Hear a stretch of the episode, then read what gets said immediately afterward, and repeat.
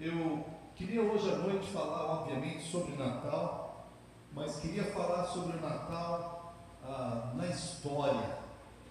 E deixa eu começar dizendo alguma coisa. Quantos aqui tem netos? Levanta a mão. Quem é avô aí? Isso. Quem tem netos sabe que uma das nossas funções é contar história para os netos, é não é? Tem que contar história. Se você não conhece história, inventa. Mas você tem que contar história.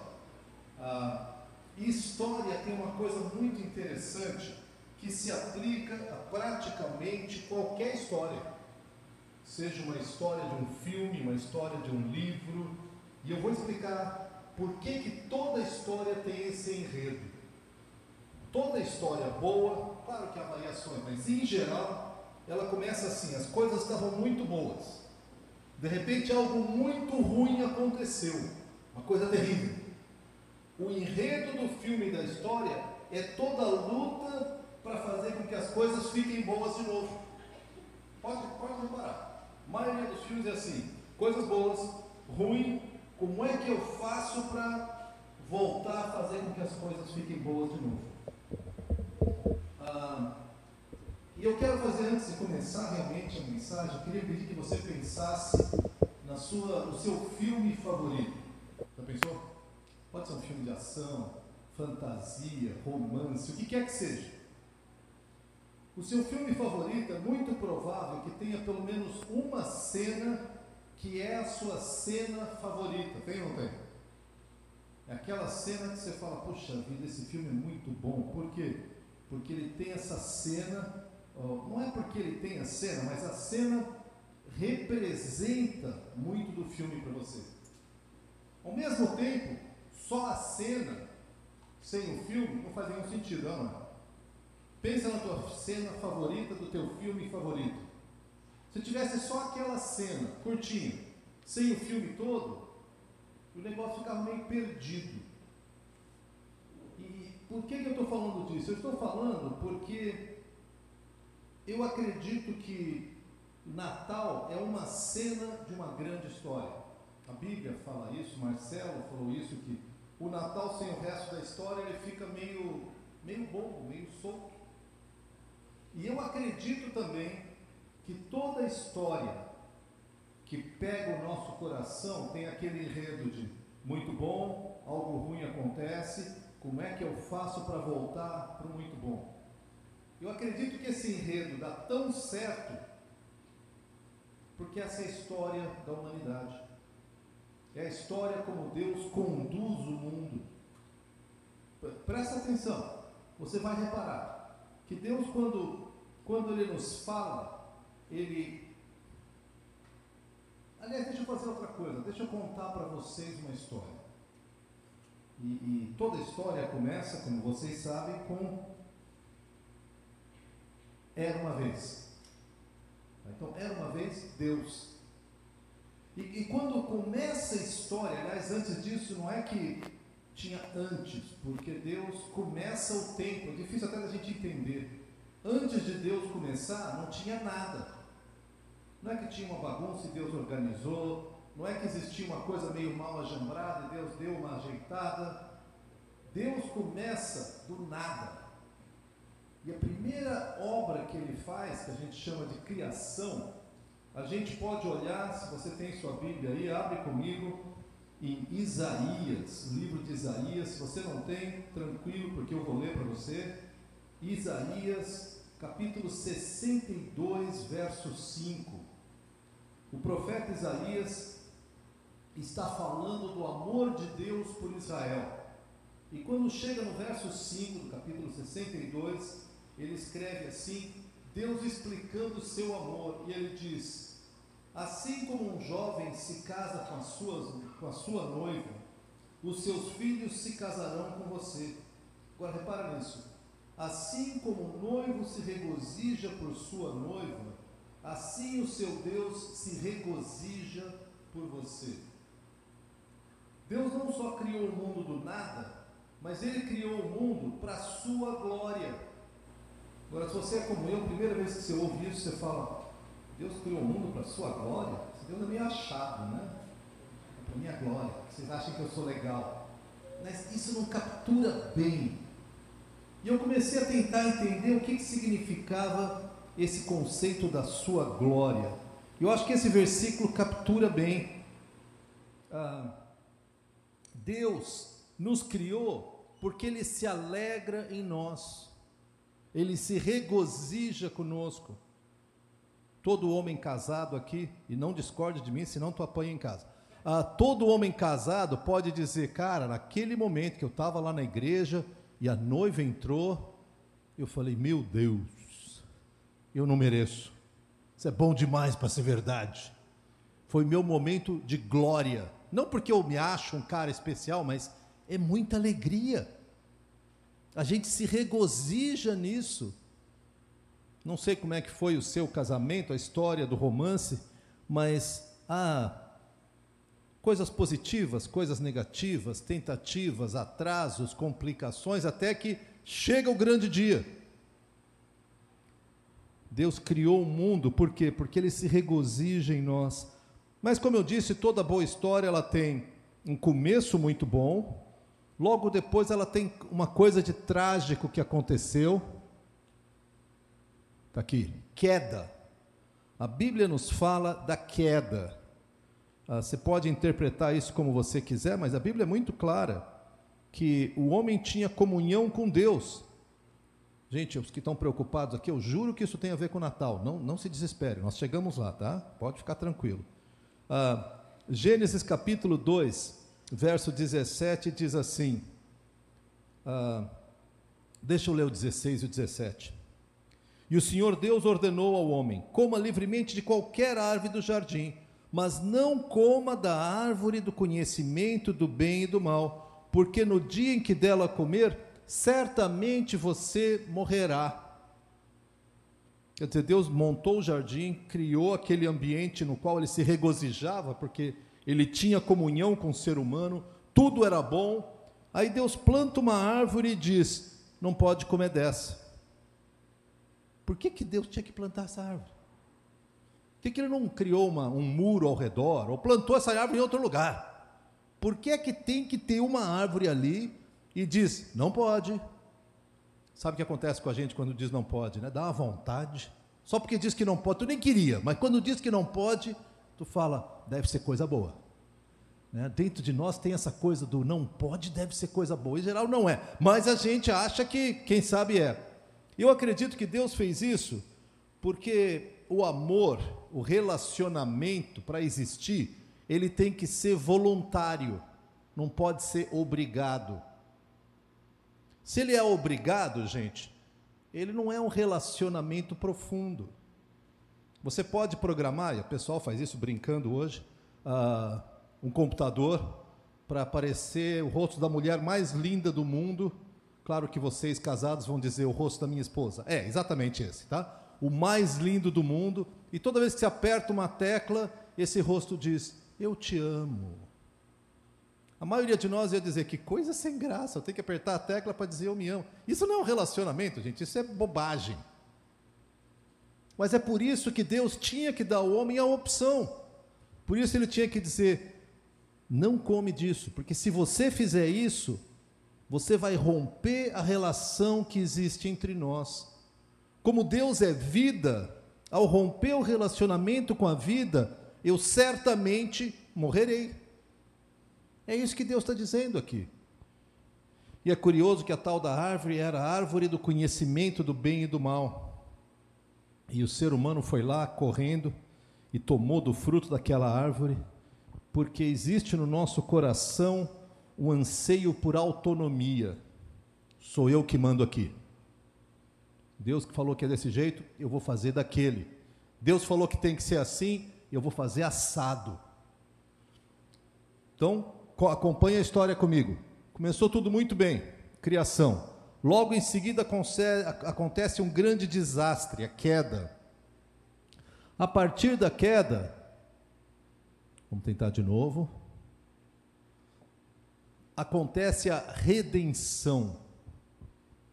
Redenção é todo o processo que Deus faz para fazer que com aquilo que ficou muito ruim, essa separação, essa morte espiritual, o homem dizendo: Deus, não quero nada contigo, Deus falou: Mas não foi para isso que eu te criei. Então eu quero dar um jeito nessa confusão, nessa morte que aconteceu, e eu vou dar um jeito pagando eu mesmo por esse preço. Agora pula comigo agora lá para o Evangelho de João, uma passagem que é muito conhecida da grande maioria dos cristãos, que é João 3,16. Aqui é uma palavra de Jesus, e ele está explicando o que, que ele veio fazer, e olha só o que ele diz, João 3,16. Porque Deus tanto amou o mundo, criação, ah, ele amou o mundo, ele continua amando o mundo, que deu o seu Filho unigênito para que todo que nele crê não pereça, morte, queda, mas tenha vida eterna. Percebe como esse é o enredo de toda a história? Era bom, ficou ruim. Alguém tem que fazer um grande sacrifício para que volte a ser bom. É por isso que qualquer, se você quer ser um escritor de filme, ou de história, ou de romance, o enredo está pronto. É só tu dar uma enrolada ao redor assim, fazer ficar interessante e conta essa história de novo. Mas repara que, que os filmes em que realmente a coisa nos, nos agarra, prende a nossa atenção, são aquelas em que alguém paga um alto preço para as coisas darem certo. O príncipe tem que derrotar o dragão. Se você não gosta dessa, ah, o rapaz que foi rejeitado luta para mostrar que ele tem valor. Ah, se você gosta das fantasias, aquele hobbit tem que jogar o anel lá no Montanha de Fogo. E aí vai a história, tá? Eu sei que existem uma série de enredos, mas percebe que é a mesma história. E por fim, a promessa, e essa é sempre a, a grande promessa, é a consumação, que é justamente o último passo. Ou seja, as coisas voltam a ser boas como eram no começo. E aqui também no Evangelho de João, Jesus quer falar algo mais para os seus discípulos, eu vou voltar essa passagem depois. Jesus tinha acabado de falar para eles: Eu estou indo para a cruz, eu vou morrer. Então, obviamente, os discípulos falaram: Cara, que isso?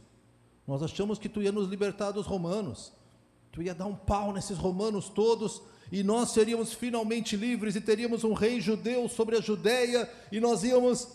Como assim tu vai morrer? Onde é que ficam meus sonhos? Onde é que fica aquela história de ruim, de, de bom, ruim e vai ficar melhor?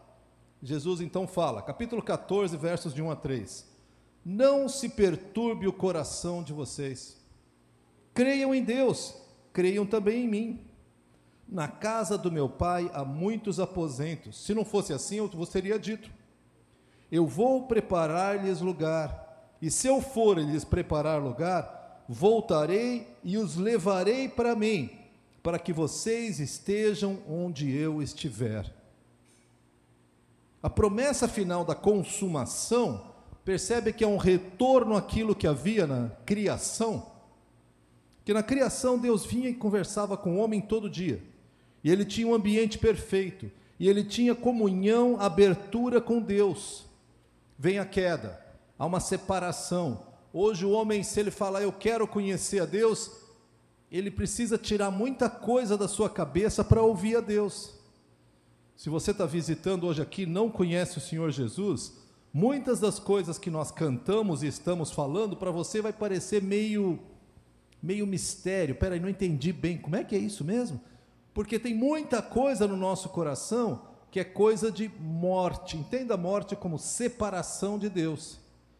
A gente tem que refazer a nossa mente para a gente poder ter comunhão com Deus. Na verdade, a gente não consegue, é Deus que tem que fazer, refazer a nossa mente. Mas a história final, ela termina com aquilo que nós chamamos de consumação. Quando finalmente voltamos ao plano original melhorado. Por que, que eu estou contando tudo isso?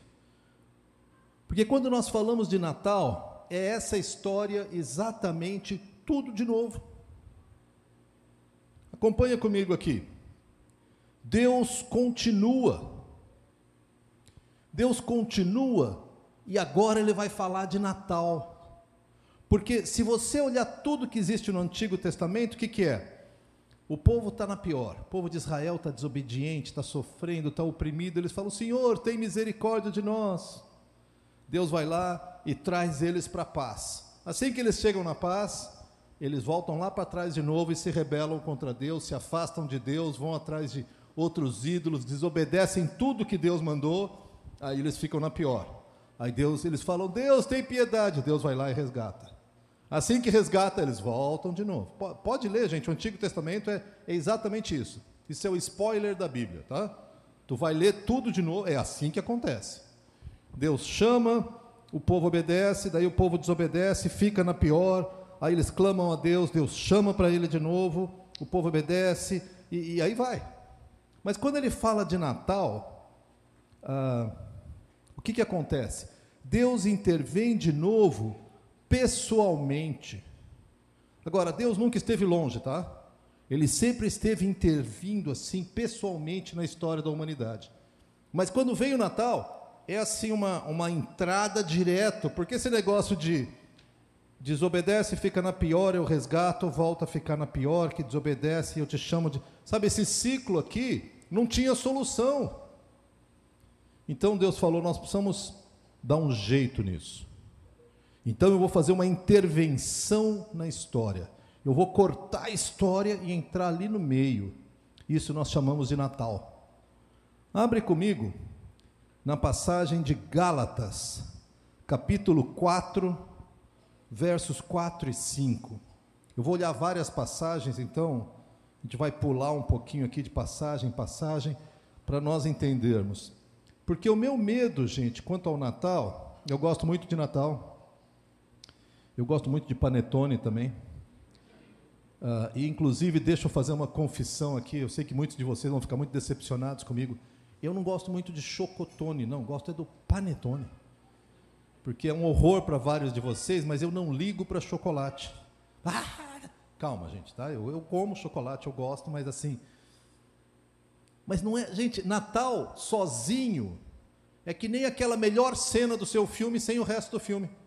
Você não sabe quem que é o autor, por que, que a cena é importante, quem que é a mocinha, quem que é o bandido, você não sabe nada. Aquela cena acontece, pá, que legal essa cena, quem que é, não sei, mas é legal, né? É, é. Natal é assim. Se você não tem a história inteira, Natal, sinceramente, gente, é uma história bobinha. Não tem outra. É, ela perde o sentido. Mas olha só, aqui é o apóstolo Paulo falando aos Gálatas. Eu quero uh, falar para vocês Gálatas capítulo 4, versos 4 e 5. Olha só o que ele diz. Mas quando chegou plenitude do tempo, deixa eu parar aqui. Plenitude do tempo, gente, é quando o tempo estava completo. O que, que isso quer dizer? As condições que haviam sido sonhadas desde a criação e da queda aconteciam agora.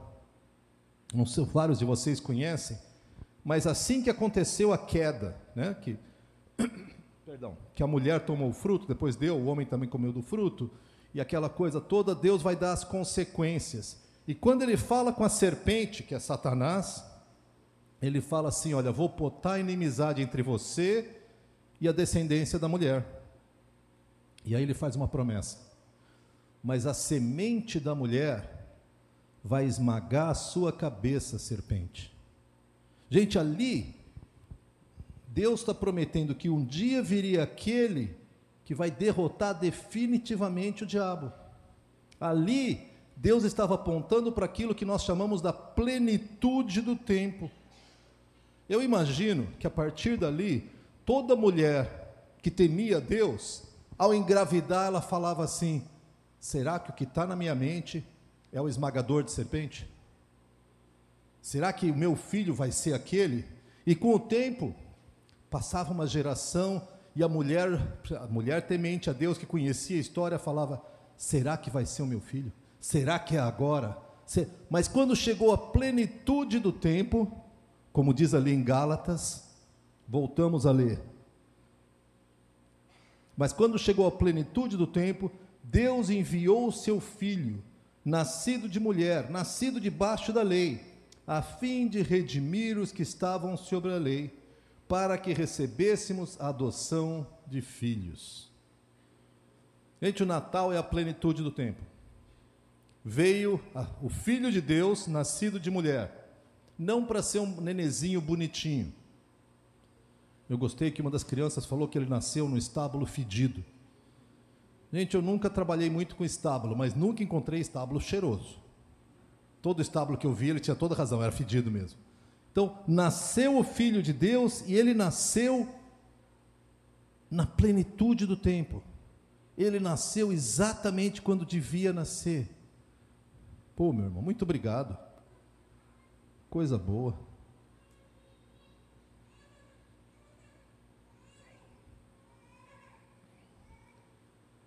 Começa a nossa história, Deus está voltando de novo e falando: Eu vou trazer a redenção. É a mesma ideia da criação, percebe? Eu vou dar a vocês a condição de se tornarem meus filhos de novo de trazer você para a comunhão. Eu não sei por onde você anda, eu não sei o quão perto ou quão longe de Deus você está, mas Deus fala: Eu vou mandar o meu filho, nascido de mulher, no tempo exato, para que você possa se tornar meu filho. Se fosse só isso, a história fica sem graça, porque o que, que tem a ver um bebê que nasceu no estábulo, num país distante? O que, que isso tem a ver comigo? A história continua, e aí que, que Natal começa a fazer sentido para nós, porque Deus continua e agora ele fala de cruz. Estábulo ou manjedora tem tudo a ver com cruz. Maioria de vocês conhece bastante. Ele pagou a dívida da, cruz, da, da queda. Ah, já ouviu falar sobre isso, mas a morte na cruz tende a ser a pior morte que alguém pode viver, eh, pode passar, porque ele, ele sofre por horas, alguns sofriam por mais de 24 horas, ah, era uma tortura. Dizem que a pessoa ficava pendurada e morria por sufocar, porque cada vez que ela tinha que respirar, imagina pendurado pelo braço, ela tinha que se puxar pelos braços que estavam pregados, né? Então, imagina a dor de você se puxar por um prego que está enfiado na sua mão para poder respirar. Aí você solta. E tem que fazer tudo de novo. E aí você puxa de novo. E aí você solta. E quanto tempo? Tanto que era comum entre eles que chegasse um ponto que, que os soldados vinham e quebravam a perna da pessoa, além de tudo que ela estava passando. Por quê? Porque aí ela não conseguia mais apoiar nas pernas. Aí era só no braço. E a pessoa em geral morria muito rápido assim, muito rápido, perceba, perceba bem, sufocada, porque ela não conseguia mais encher o peito de ar. Então, por que a cruz? Por que, que tem que haver? Porque alguém precisa pagar a dívida que foi feita lá na queda. Abre comigo em Colossenses, capítulo 2, só virar um pouquinho aí para frente. Colossenses, capítulo 2, versos 13, 14 e 15. Olha só o que o apóstolo Paulo diz de novo. Quando vocês estavam mortos em pecados e na incircuncisão da sua carne, Deus os deu vida em Cristo. Ele nos perdoou todas as transgressões e cancelou a escrita de dívida que consistia em ordenanças e nos era contrária. Ele a removeu, pregando-a na cruz, e tendo despojado os poderes e as autoridades, fez deles um espetáculo público, triunfando sobre eles na cruz. Nós precisamos explicar isso aqui, que senão fica complicado, né? Quando ele manda Jesus, ele está retomando a ideia da criação, dizendo: Jesus veio para que a gente tenha adoção de filhos. Jesus veio para retomar tudo o que havia de bom. Mas, obviamente, Deus não esqueceu da queda. E, e quando Deus falou da queda, não era só assim, ah, já sei, ó, se comer da fruta eu vou te afastar de mim, depois eu te desculpo, pode voltar. Não, é algo eterno. Nós todos, lá em Adão, e por consequência, morremos espiritualmente, rompemos a nossa relação com Deus, estamos separados de Deus. Por quê? Porque tem uma dívida. E como é que eu pago essa dívida? com a minha própria vida. Eu pago a minha dívida ficando para sempre longe de Deus. Mas o problema é que isso não traz de volta aquilo que Deus queria. Por isso que Paulo diz: Nós estávamos mortos, porque tinha uma dívida contra nós que era o seguinte: no final, tu vai pagar com a tua vida. No final, não importa quanto de bem ou de mal você faça, no final, pesa sobre você uma dívida eterna. Então nós estávamos mortos. Continuando no verso, diz assim: Ele nos deu vida em Cristo, Ele nos perdoou todas as nossas transgressões e cancelou a escrita de dívida. Diz que Ele pegou a dívida e pregou na cruz. Tipo, está encerrado, está cancelado, está pago completo. Um dia, de alguma forma, eu que acredito em Jesus e que confio nisso que ele fez por mim, e você também tem isso. Quem não tem, pode ter, está à sua disposição. Não porque você é mais bacaninha ou mais bonzinho, mas porque você chegou um momento e falou: Cara, eu não consigo pagar essa dívida. Eu preciso aceitar esse, isso que Jesus fez e entregar para Ele a minha dívida, para Ele pregar lá na cruz. Mas vai ter um dia que eu vou aparecer diante de Deus, e eu imagino, aqui é minha imaginação, não é o que a Bíblia diz, não, que eles vão abrir um livro lá de tudo que eu fiz de ruim. Gente, vai ser um livro grande. E deixa eu dizer, eu não queria que vocês vissem nenhuma página. Mas na primeira página começa a ler e fala: pá, Daniel, não tem como, cara. A dívida contra você é infinita, eu sei. Cara, tu tem que ficar para sempre longe de Deus. Nessa hora, eu imagino Jesus entrando na frente e falar: chá comigo. Deixa que essa dívida aqui põe na minha conta. Cara, já pensou isso? Tá tudo pago. E eu vou passar por esse julgamento, porque a Bíblia diz que se você está em Cristo, se você é, é uma nova pessoa em Cristo, não é que você é perfeito, mas sobre você não há nenhuma condenação. Você, vai, você pode botar sua cabeça no travesseiro à noite e todos aqueles filminhos que às vezes passam na sua cabeça, Deus diz: está tudo pago. Foi isso que Jesus fez na cruz, ele pagou a nossa dívida. Mas se parasse aí de novo, ah, nós não teríamos algumas das mais preciosas promessas que nós temos. Falamos da manjedoura, depois falamos da cruz e agora falamos do túmulo. Do túmulo.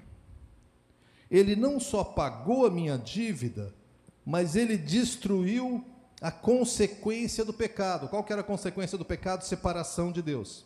Ele paga a minha dívida e fala: Daniel, você estava morto. Você não vai ter que morrer eternamente. Mais do que isso, eu vou te dar vida. E como é que nós sabemos disso? Porque a Bíblia explica claramente que ele ressuscitou. Isso para nós é uma coisa muito doida, tá, gente? Como é que você consegue entender isso? Volta um pouquinho mais comigo ali para o livro de Efésios, capítulo 2. Efésios, capítulo 2, versos 4 e 5. Ah, diz assim: Todavia, Deus, que é rico em misericórdia, pelo grande amor com que nos amou, deu-nos vida com Cristo, quando estávamos ainda mortos em transgressões. Você falou, mas ele não pagou a dívida? Pagou. Só que eu lembro muito dos meus filhos pequenos que aprontavam alguma coisa, eles sabiam que tinha um castigo. A minha mais velha era muito rápida, então ela falava: Pai, me perdoa. E eu falava: Tranquilo, filha, está perdoada. Mas agora tem um castigo. Pai, mas tu não me perdoou, pai. Não, eu perdoei. Perdão resolve o nosso relacionamento. Está tudo certo entre nós. Mas ainda tem uma consequência do seu erro. Aquilo que tu quebrou e sujou, tu tem que limpar. Aquilo que você fez de errado, agora tu tem que fazer de certo. Então, para o pecado, Jesus pagou a dívida, então o nosso relacionamento com Ele está limpo. Mas ainda tem uma, um castigo que é o fato que nós estamos mortos. E a Bíblia diz que ele nos dá uma nova vida. E, gente, se você não conhece a Jesus, deixa eu repetir isso para você.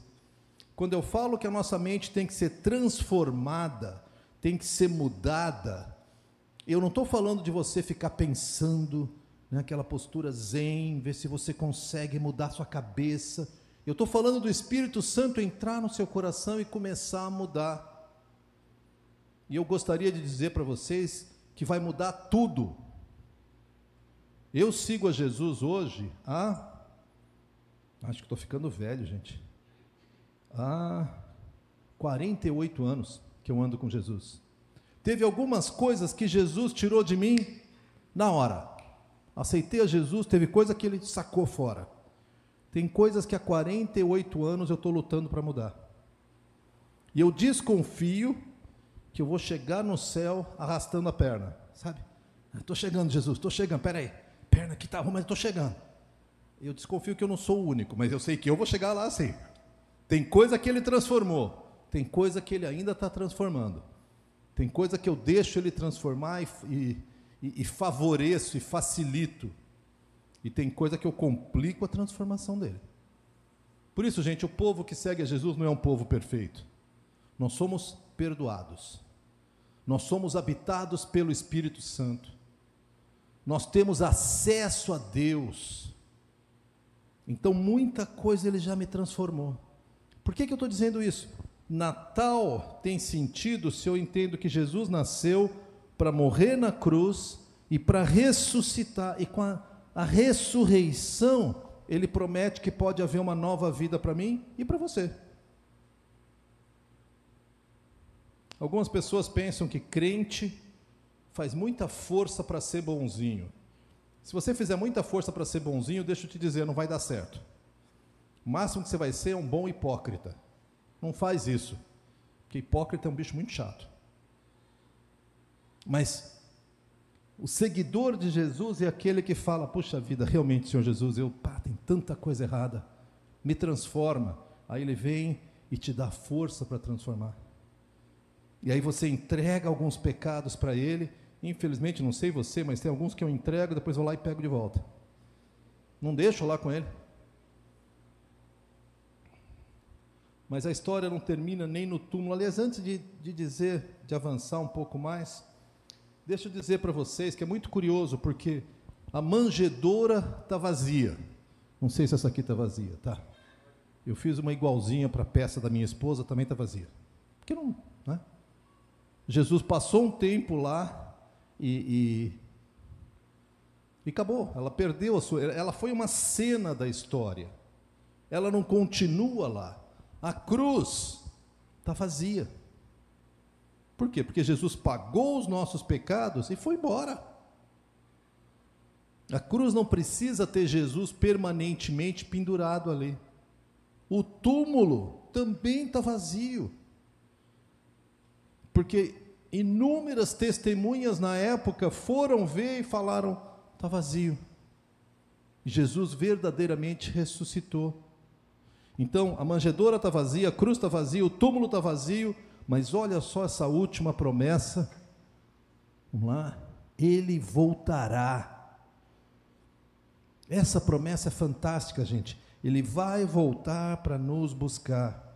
E aqui eu vou pedir que vocês olhem comigo de novo para aquela passagem que eu olhei tão rapidamente em João. João capítulo 14. Os discípulos tristes, porque eles tinham expectativas que um grande reinado judeu ia começar, Jesus ia botar todas as legiões romanas para correr, ia se tornar o imperador judeu de todo o mundo. E Jesus fala: não é esse meu plano. Mas repara só, gente, não se perturbe o seu coração. Como é que anda o teu coração? Eu sei que no Natal a gente pensa em família, a gorizada foi fantástica, né? Tira fotografia, tem comida gostosa, e tem panetone, e tem, né? Tudo bem, perfeito. Mas isso é uma cena do filme. A gente tem que acrescentar a cruz. Mas é outra cena e nós temos que acrescentar o túmulo que também está vazio. Essas três cenas são fantásticas, mas todas elas apontam para o final do filme, o final eterno, que é essa volta de Jesus. E Jesus fala: não se perturbe o seu coração, não se perturbe o seu coração. Gente, eu não sei como é que está o seu coração. O meu, quando eu olho em volta, fica profundamente perturbado. Não vou nem comentar cenário político, tá? que é um desastre. Ah, não vou comentar também o fato de que a vida não está melhorando. Não, mas vai melhorar. Olha, tem coisa que a gente pode fazer e deve fazer, e tem muita coisa que funciona. Mas aí eu ouço algumas notícias que me apavoram. Ah, há uns três anos atrás, acho que foi a Dinamarca, um dos países mais evoluídos do mundo, melhor índice de, de saúde, declarou que pela primeira vez aquele ano eles não tinham nenhum nascimento de, de criança com síndrome de Down. Eles haviam solucionado o problema de Down. Sabe qual é a solução deles? Abortar toda criança que eles detectavam no útero da mãe que tinha síndrome de Down. Você aborta todas as crianças com Down, nenhuma nasce. Recentemente, eu li uma, uma notícia na Escócia: homens que são estupradores, ah, mas que se declaram trans, estão sendo enviados para cadeias femininas. Agora, acompanha comigo. O cara foi preso por estuprar uma mulher. Obviamente, esse tipo de gente tem o pior tratamento possível na prisão. Então, o que, que ele diz? Eu sou trans, na verdade, eu sou uma mulher. Aí mandam ele para uma prisão feminina. Eu não sei como é que funciona isso, eu não sei nada do sistema penitenciário, mas eu desconfio que não vai dar certo. O cara é um estuprador. Não, mas não é, ele não é. outra notícia que eu vi esses dias: ah, homem trans engravida. Gente, homem não engravida. Nós somos absolutamente incompetentes para engravidar. A gente não tem útero, não tem como engravidar. Você pode, não, mas eu quis dizer é que na verdade é uma mulher que se identifica como homem. Tá, então diz isso: mulher que se identifica como homem engravidou. Não, um homem. Percebe como esse mundo está meio maluco? Então, quando Jesus fala para os discípulos: não se perturbe o seu coração, eu falo, pai, eu quero aprender essa lição aqui, gente, porque o meu fica meio perturbado. Meu coração fica meio triste. Eu vejo a minha neta, vou ter que falar de neta, vocês sabem disso, né? Três anos, ah, uma bonequinha, eu acho, e, e, e, ela gosta do vô, então aí é, não tem jeito, né? Em que mundo que ela vai crescer? Gente, essas crianças lindas aqui pulando, cantando, fazendo, em que mundo que eles vão crescer? Então, falar de um coração perturbado, meu coração anda perturbado. Mas olha só o que, que Jesus diz: Não se perturbe o seu coração, creiam em Deus, creiam em mim. Por quê? Porque eu vou preparar lugar para vocês. Na verdade, Jesus está dizendo: Eu estou preparando um lugar para vocês. E se eu for e preparar lugar, voltarei e os levarei para mim e ele termina dizendo: para que vocês estejam onde eu estiver. Volta para a criação. O final da história é a criação de novo, onde Deus tinha comunhão diária com Adão e Eva. A Bíblia descreve rapidamente como é que vai ser esse lugar, esse céu, e ele diz que vai ser um lugar onde lágrimas não rolarão Gente, eu quero me inscrever para esse lugar. Estou doido para chegar lá. Onde um lugar onde não haverá mais dor, nem tristeza, nem morte. Esse é o lugar que é prometido.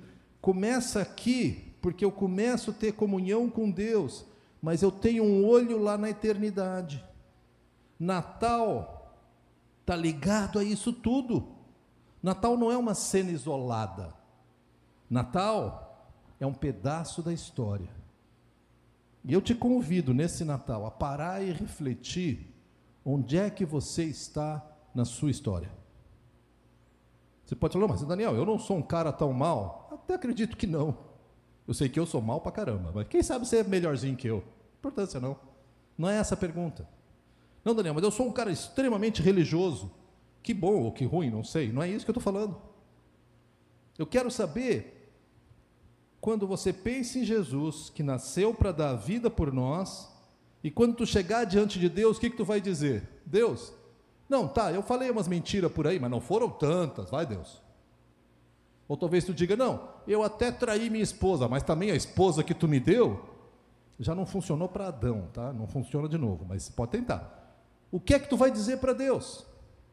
O que eu vou dizer para Deus quando falar, Daniel, você tem pecado? Eu digo, sim, mas Jesus pagou meus pecados.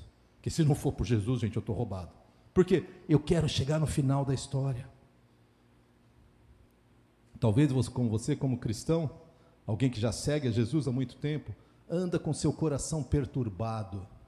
Jesus fala: não se perturba, eu vou voltar. E talvez alguns de nós digam: pá, mas está demorando. Jesus, no seu amor, quer que mais gente passe com, a segui-lo, para que assim a gente tenha uma vida eterna. Deixa eu convidar você a baixar sua cabeça e orar comigo. Senhor, nós estamos numa época de celebrar o Natal. E Natal já virou panetone e Papai Noel, Pai. Eu gosto da ideia do Papai Noel e curto o panetone, mas eu quero continuar mantendo na minha cabeça a história toda. O Natal, a cruz, o túmulo, todos esses vazios, porque eu estou olhando para ti, Pai, para quando tu voltar. Não sei se o Senhor vai voltar na minha, na minha vida. Talvez eu morra e vá para ti antes do Senhor voltar. Mas eu quero pedir por mim mesmo e por cada um dos meus queridos aqui presentes. Aqueles que talvez não tenham uma comunhão pessoal contigo, que possam se fazer a pergunta nesse Natal: o que é que representa a vinda de Jesus? O que que você vai fazer quando um dia tu comparecer diante diante de Deus? Mas eu quero pedir também por nós cristãos que temos tido nossos corações perturbados, que a esperança do teu retorno encha o nosso coração e nos anime e nos motive, inclusive para contar para outros essa história. E que a nossa breve passagem nesse mundo seja como contador de história.